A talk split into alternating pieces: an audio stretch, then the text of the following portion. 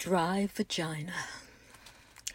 Are you in the closet concerning your dry vagina? Because once you realize that it's a result of aging, it's almost as though you want to deny the reality of the moment.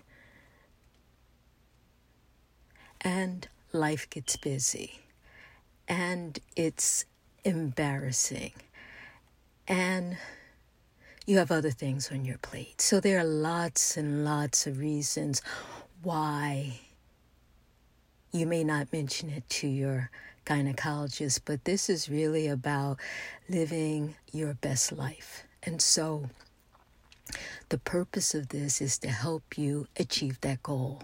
First is just acknowledgement, no embarrassment. It is what it is.